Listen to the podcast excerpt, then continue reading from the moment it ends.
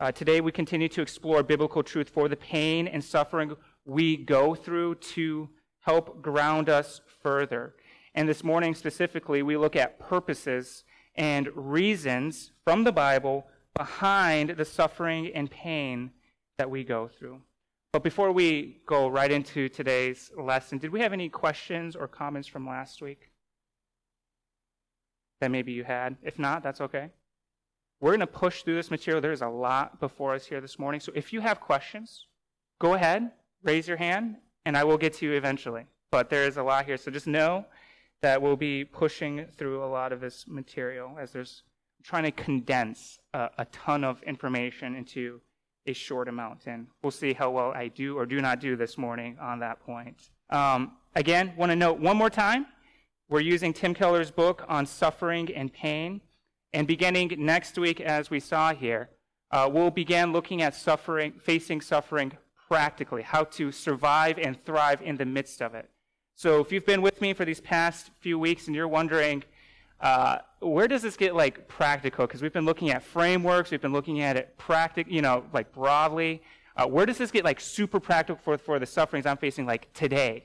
That'll be for the last three weeks of this course. And I, I promise you, we're getting there. So if that's been you and you've been wondering, know that we are getting there. So if you're facing intense suffering, uh, we're getting to ways in which to help in those moments.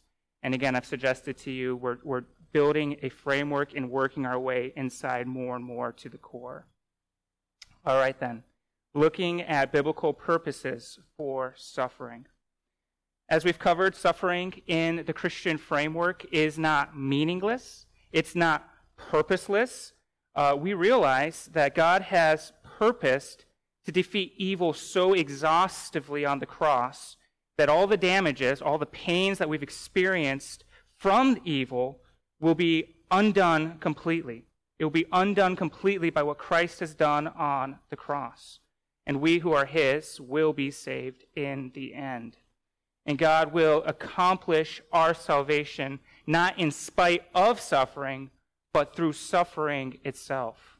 For it will be through the suffering of God that we looked at last week that all the suffering of humankind, all the pains that we've experienced, will be undone and overcome. And so while we wonder sometimes, you know, wasn't it possible for God to do this with so much less evil and misery? Uh, while we don't know, the cross assures us that God loves us and that the purpose behind his grand narrative, whatever it might be, is motivated by a deep love for us, an absolute commitment to our joy and glory. So suffering is truly at the heart of the Christian faith. And it is not only the way that Christ became like us and redeemed us, but it is also one of the primary ways that we also become like Jesus and experience his redemption. And so this means that in our suffering, despite all of its painfulness, despite the reality we don't like it at all, it is also filled with purpose. It's filled with deep purpose and usefulness. As we've already, again, covered in previous classes, we live in a society that tells you the exact opposite. The idea of suffering being useful is, is totally foreign to us, and it's utterly resisted. And instead, what is emphasized are the harmful effects of suffering and pain. It's pointless. It's bad. And so it's to be avoided at all costs. Eliminate it, minimize it. And again, while we as Christians acknowledge that it's true that suffering and pain can be incredibly harmful and it is bad, as Christians with the biblical perspective, we have to recognize at the same time that God is working to turn evil on its head. And he's doing this for his glory and our good. He, he's transforming the pains and sufferings we go through, no matter how big, no matter how small, to this end. And so he doesn't want us here this morning to squander the pains or, or the sufferings we go through, but he wants us to turn the evils we experience into good, as he did with Joseph, and more significantly, with the evil done to his very own son on the cross. So, as we think through what it is that God is trying to do through all our pains and suffering we go through, we want to start this morning with the biggest overarching theme in Scripture uh, in, in what it gives us for our sufferings. And that is the truth that suffering is ultimately about the glory of God and our future glory with Him. This is arguably one of the hardest things for us to swallow as, as believers, I think. Because, because we just we struggle with this notion that our suffering is about God's glory. Like, really? That seems self-centered. But as we turn the pages of scriptures, we find over and over and over again that this idea of suffering and God's glory, it, it pervades it all, all over the New Testament. And this is where we want to begin as we look at the purpose behind suffering. Consider Paul's own comments on this matter. He says in Romans 8, 16 and 17, the Spirit Himself testifies together with our spirit that we are God's children. And if children, also heirs, heirs of God and co heirs with Christ.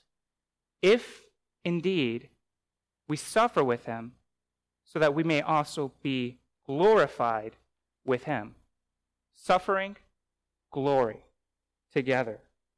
As Jesus Christ suffered and died, so the pattern for the Christian is the same. We suffer with Christ, resembling his likeness, so that we too may one day be glorified with Jesus as he was glorified, not in this life really, but after his death. That is the pattern. And we follow in his footsteps and walk the path of Christ to glory. 2 Corinthians 4 16 and 17. Therefore, we do not give up, even though our outer person is being destroyed, our inner person is being renewed day by day. For our momentary light affliction is producing for us an absolutely incomparable eternal weight of glory. Again, we see the connection between our suffering today and the eternal weight of glory in the future. And that eternal weight of glory is so great and, and so marvelous that Paul can call all the pains and sufferings that we will ever go through light and, and momentary in comparison to eternity. In comparison to all that eternal weight of glory, the pains he is experiencing presently is light. And he wants us to think in the same way. Now, this coming from Paul is um, means something when he says this, because when we consider all the pains that Paul went through, uh, it was serious, and yet he calls it light. He went through being nearly stoned to death. He was shipwrecked. He was mocked, scorned, beaten, whipped on multiple occasions. He was imprisoned in terrible conditions and far more. And yet he has, like, the audacity to say that was all light in comparison to eternity. But not only does Paul connect suffering and our future glory, but Peter also does the same for us. He connects suffering with our future glory.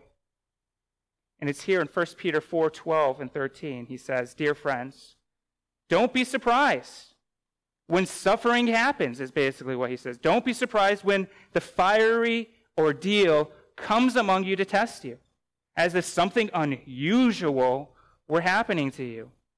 Instead, rejoice. Rejoice as you share in the sufferings of Christ, so that you may also rejoice with great joy when his glory is revealed. And so, just as Paul encourages them to see suffering and pain as a way of following Christ, so Peter does here too. It prepares us to see Jesus when his glory is revealed. And when it's revealed that we've walked a similar life to Christ, it enhances our own glory and our own joy when we see our Savior, whom we've been following, whom we've been modeling all of our life. Again, Peter says in 1 Peter 1 6 and 7 you rejoice in this, even though now for a short time, if necessary, you suffer grief in various trials, so that the proven character of your faith, more valuable than gold, which though perishable is refined by fire, may result in praise, glory, and honor at the revelation of Jesus Christ. And it's again here in this passage, we see suffering is connected with the glory of God and really our own future glory with Christ as we are in Christ. As Christ is made much of, we too one day will share in that glory as he is our, our identity, as he's everything to us. And so, though we haven't looked in depth at these, these passages, and there are many more on top of this, I, I just want us to get a glimpse of what the scripture is trying to portray to us. There's a connection between the sufferings of Christ and God's glory, and the same is to be true of us as his followers. If we handle our sufferings rightly, and that is all the pains we experience in life, all the sufferings that we count suffering, no matter how small, no matter how big, again, it is about God's glory and our own eventual glory when Jesus is revealed. So, one of the main, again, purposes in suffering is the glory of God and our own future glory with Christ. Now, I think many of us take that for granted here. Maybe we've learned that growing up all of our lives. But this is a difficult truth for many to swallow, especially new converts to the faith. Like, this is not an easy point to grasp. It's hard to fathom at times that suffering is for God's glory and our good. We struggle with this. And a person that we know well, C.S. Lewis, described this exact struggle early on in his own life and faith. He describes it well in his reflections of the Psalms. It's here that Lewis confesses that for many years after becoming a Christian, he was confused. He was embarrassed by God's call on us to glorify God and to praise Him in all of life. Lewis points out that among humans, such a desire for praise was seen as completely despicable. For in his words, we all despise the man who demands continued assurance of his own virtue, intelligence, or delightfulness. But as Lewis began to think about how praise and glorifying worked in other ways, he noticed that when we say that a work of art is admirable, we don't mean that it deserves praise in the way that a good student deserves a high mark. Rather, we mean that the artwork demands admiration because it, because it is the only adequate or appropriate response to it. And that if we do not give it that praise, in his words, we shall be stupid, insensible, and great losers, for we shall have missed something.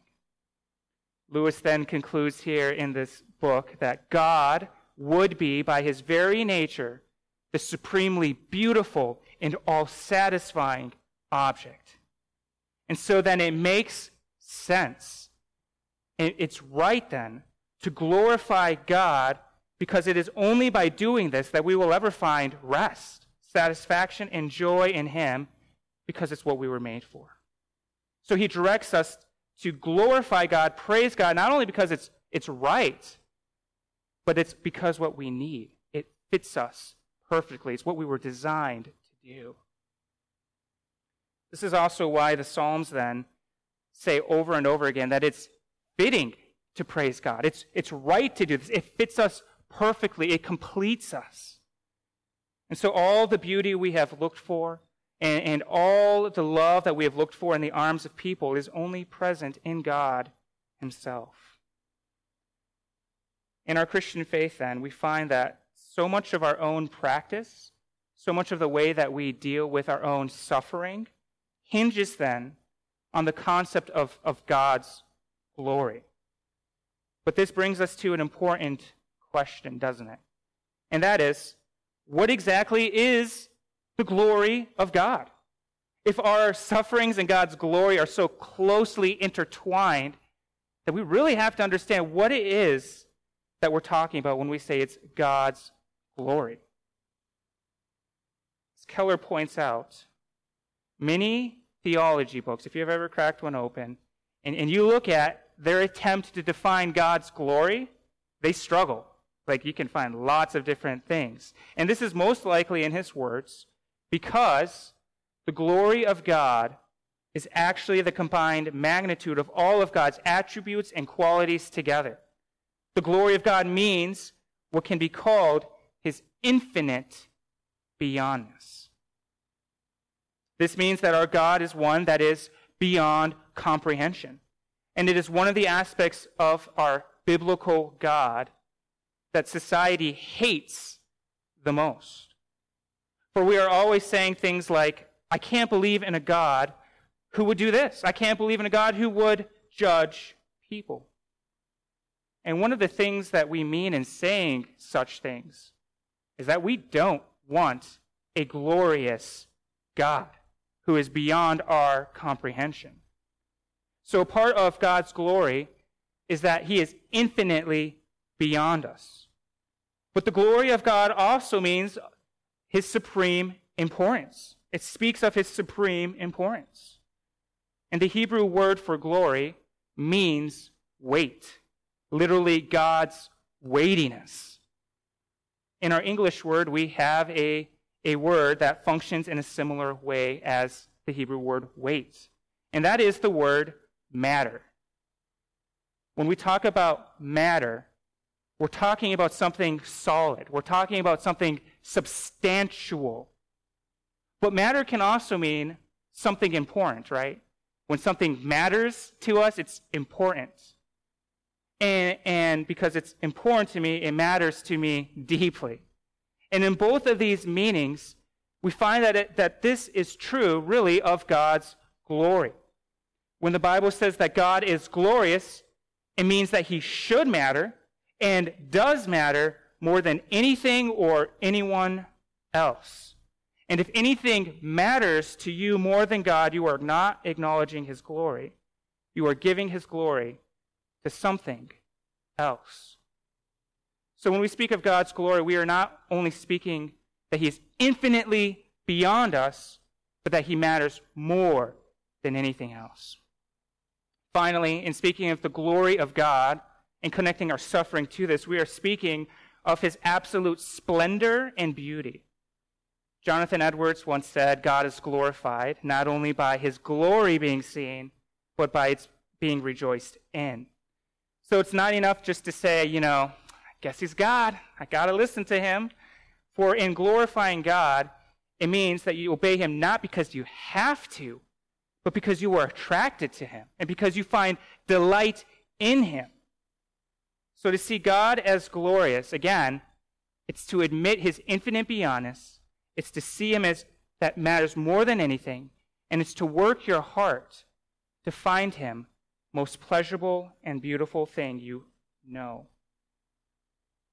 Now, when Tolkien and in the Lord of the Rings trilogy uh, was published in the 1950s.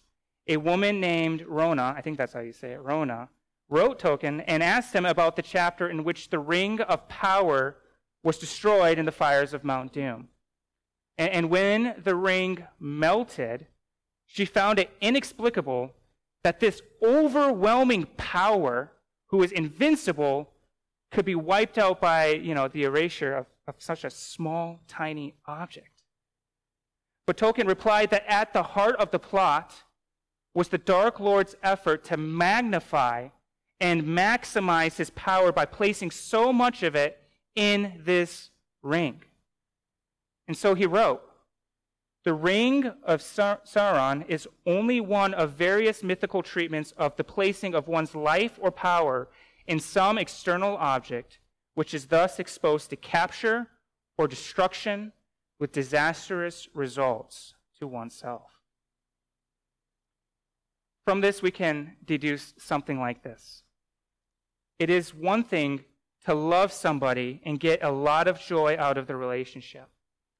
But if that person breaks up with you and you suddenly want to kill yourself, you have given that person too much glory, too much weight in your life. You may have said in your heart, if that person loves me, then I know I am somebody. But if that person then takes the relationship away and you collapse in on yourself and you melt down, much like that rain, it's because you've ascribed more glory and more honor to him or her than to God. And if anything matters more to you than God, you are placing yourself and your heart into something external. Only if you make God matter most, which means only if you glorify Him and acknowledge His supremacy, as we've talked about here, will you have a safe life. So we're, we're starting here out with, with some basic truths I hope we can agree on. It, it's about God's glory. But much of our, our suffering, our, our pain comes when we get away from that and we place our ultimate hope in something else. And so, beginning here again, I want us to refocus, recalibrate our minds on the true purpose, really, behind all of our life and all the sufferings and pains we experience. And in doing this, find aid as we face the suffering and pains of life. But this then, again, brings us to another question. So it's about God's glory. Great, Josh. Wonderful. Get it. Pains and sufferings. But how is God glorified in our sufferings and pains? Or more specifically, how does God practically use suffering to bring him glory and our good in the ways that we've talked about? And that's what we're going to look at next. How does God use this then in our life to bring him glory, our own future glory, and our good? But any, any questions before we dive into that? That was a lot, I'm sure. I think most of you are familiar with this, so I'm not I'm, I'm not like expecting any like I disagree completely with that. But know that as you talk with Christians, this don't assume that they take this stance because this is not how many take uh, start out when facing suffering. Yeah, as we have a big picture view of God, and that's what we're constantly trying to do, even in our service. We're trying to enhance the largeness of God, and in doing that, we find our meaning, our purpose, our fulfillment, our trials of life are minimized as it was for Paul. Uh, not that we trivialize it, the pains we're going through, but we can see it with better perspective. Right, right try to make God as big as we can. And where we fail to do that, uh, we continue to encourage one another to do better. And so we'll continue to press forward here. Julie? Right, right. And that's exactly what suffering and pain, well, we'll get there. Yeah, you're, go, you're going there. But yeah, that's exactly what suffering pain, it, it eliminates us from thinking we can do it on our own. It makes it, it forces us to cry out to God. When we realize we're not doing exactly that, then the suffering and pains show us that quite often. But yeah, we, we need the Lord's grace and mercy and try to emphasize that every week. Grace is the unique element in Christianity that is not shared among other cultures or religions in many respects, and uh, something we need to run to over and over again. All right, we're going to continue to press on here. Oh, did you? Yeah, sorry, Ben. Right, in our sufferings. And that's where we're getting into next week, facing suffering practically in the midst of it. And the psalmist encourages us to cry out honestly to God. I think all of life we should be honest with the Lord in that respect. When we face suffering, yeah, we don't shy away. We don't put on the stoic face.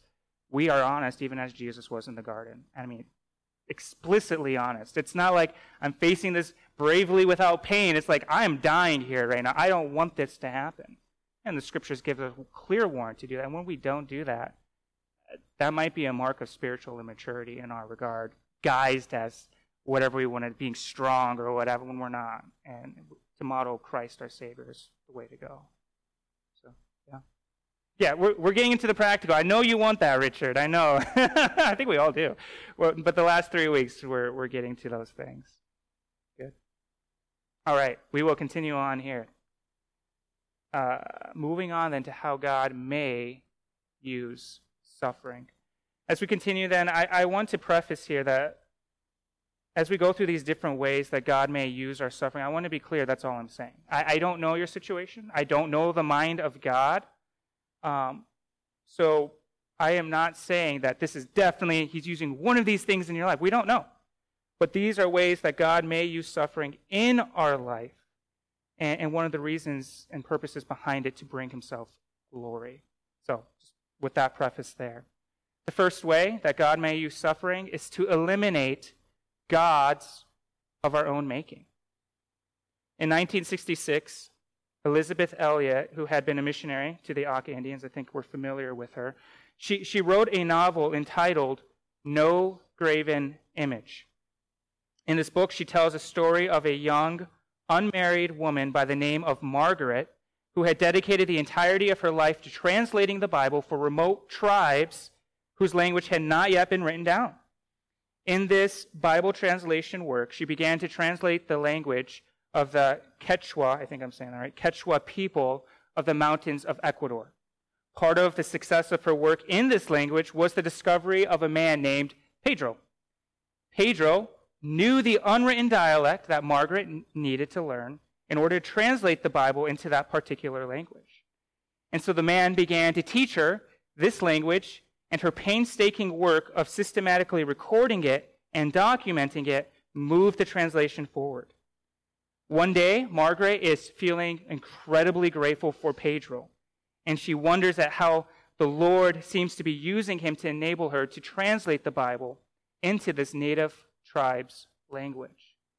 She prays, thanking God as she's been waiting for this opportunity for a great deal of time. All of her training in the U.S., all of the financial help from people, all of the years of building relationships, and finally, finally meeting a man who knew both Spanish and the dialects she needed to see, uh, she needed seemed to be granted to her by God. And so she thinks God is bringing everything together. And so she imagines the possibility of bringing the Bible to a million people in remote regions of the mountains. As she finally arrives at Pedro's home, she discovers that he has a painful infection in his leg.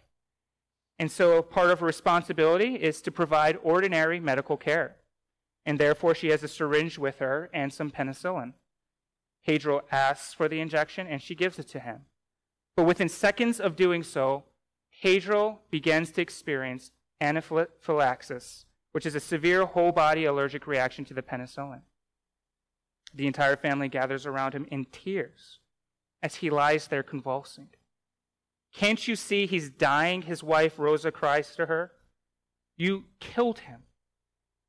Margaret is astonished at what is happening and she prays, Lord God, Father of us all, if you've ever heard me pray, hear me now. Save him. Lord, save him. But Pedro worsens, and he begins to retch, bent over in tormented spasms. Margaret continues to pray in her mind. O oh Lord, what will become of his wife, Rosa? What will become of your work here? You started this, Lord. It wasn't I that led me here, it was you. You answered prayers and gave me Pedro. He is the only one. O oh Lord, remember that there is no one else. But Pedro dies. And indeed, it meant that her work was entirely over. All the years she, she labored, just completely vanquished. And as for the translation of the Bible, it was never completed. The book ends with a profoundly confused young missionary. There is no last minute reversal. There is no silver lining, as we so often see in the movies. She instead stands at Pedro's grave and she thinks, And God, what of him? I am with thee, he has said. But with me in this? He had allowed Pedro to die. Or, and I could not then, nor can I today deny the possibility, he perhaps caused me to destroy him. And does he now ask myself there at the graveside, does he ask me to worship him? The answer was yes. Elisabeth Elliot would later point to the very last page where she said was the key line God, if he was merely my accomplice, had betrayed me. If, on the other hand, he was God, he had freed me. She then went on to explain that the graven image was a God who always acted the way we thought he should. Or more to the point, he was a God that supported our plans or how we think the world and history should go. And really, this is just a God of our own creation, which in reality is a counterfeit God. Such a God is really just a projection of our own wisdom and really of our own self. And in this way of operating, God is our accomplice and someone whom we relate to so long as he does what we think he should do. And if he doesn't, well, then we'll fire him or, or we'll unfriend him as we would any other person. But at the very end, Margaret realizes the demise of her plans had shattered entirely her false God. And now she says she was free for perhaps the first time to worship the one true God. When serving the God of my plans, she had been extraordinarily anxious. She had never been sure that God was trying to come through for her and get her right. She was always trying to figure out how to bring God to do what she planned. But she had not really been treating him as God, as the all wise, all good, all powerful one. But through this immense suffering, she was liberated. Not to put her hope in her agenda and plans, but in God Himself. If she could make this change, it would bring a rest and security she never had. Her suffering had pointed her then to a glorious God and it taught her to treat him as such. And when she did, it freed her from the desperate, doomed, and exhausting efforts to control all the circumstances of life and those that she loved. So, the first point here, how God may use it, is that He may help us to eliminate false gods that we have made and worshiped other than the one true God. And so it glorifies God when we simply learn to treat Him as God, the one who is worthy of trust, and do not try to control him in the way that we think he should do. Second, we'll move quicker here. This is the longest one. It reveals God's power to others. Patient endurance in suffering can reveal God's power to those who watch us. As Paul puts it, we always carry around in our body the death of Jesus so that the life of Jesus may also be revealed in our body. In the early church, it was common for our church fathers to make the argument that Christians suffered so well that it validated our faith and power from God Himself. In October 2006, a, a gunman took hostages in a one room schoolhouse of an Amish community in Lancaster, Pennsylvania. And after shooting 10 victims, five of whom died, ages 7 to 13, he then killed himself. Within hours after the suicide murders, members of the Amish community visited the killer's parents and expressed sympathy for their loss and support for the hard days ahead. And when the gunman was buried a few days later, his young widow and her three children were amazed to discover that half of those who were attending the funeral were Amish, who showed nothing but support and concern for the murderer's family. And the way they handled their suffering here really evidenced powerfully across the nation of the grace and glory of God. We could go into more here, but they ended up making a film, and they just could not believe that they would forgive as they did. And so they ended up making a film that depicted the Amish as really struggling in their faith as completely devastated and almost completely losing all trust in God alone. But when the movie was released, they came out and they rebuked that film strongly, saying, None of us struggled like that at all because we were firmly rooted in Christ forgiving his tormentors on the cross. And so, in a similar fashion, again, the sufferings we go through may be used by God to give testimony truly to what Christ has done for all of us. Third, it transforms attitudes towards ourself. As we go through suffering and pain, it humbles us. It often removes unrealistic ideas of how much control we actually have over our lives. It removes the blinders that we often have over our face. And so it does not make us helpless and out of control as much as it shows us that we've always been vulnerable and dependent on God. Suffering wakes us up to our true vulnerabilities that we've always had and then it calls us to live in accordance with them, much like you were getting at, Julie. It wakes us up so that we depend on God's grace, and it cultivates humility and dependence. Fourth, it can significantly change our relationship to good things in our life. And by this, we mean, oh, I think I skipped one, didn't I? No, no, no, that's right. It significantly changes our relationship to good things in life. And by this, we mean that suffering and pain can work to reorder our loves. In suffering, sometimes we find that some things have become far too important to us. And so, as we go through suffering, we are able then to recalibrate proper loves for what it should be.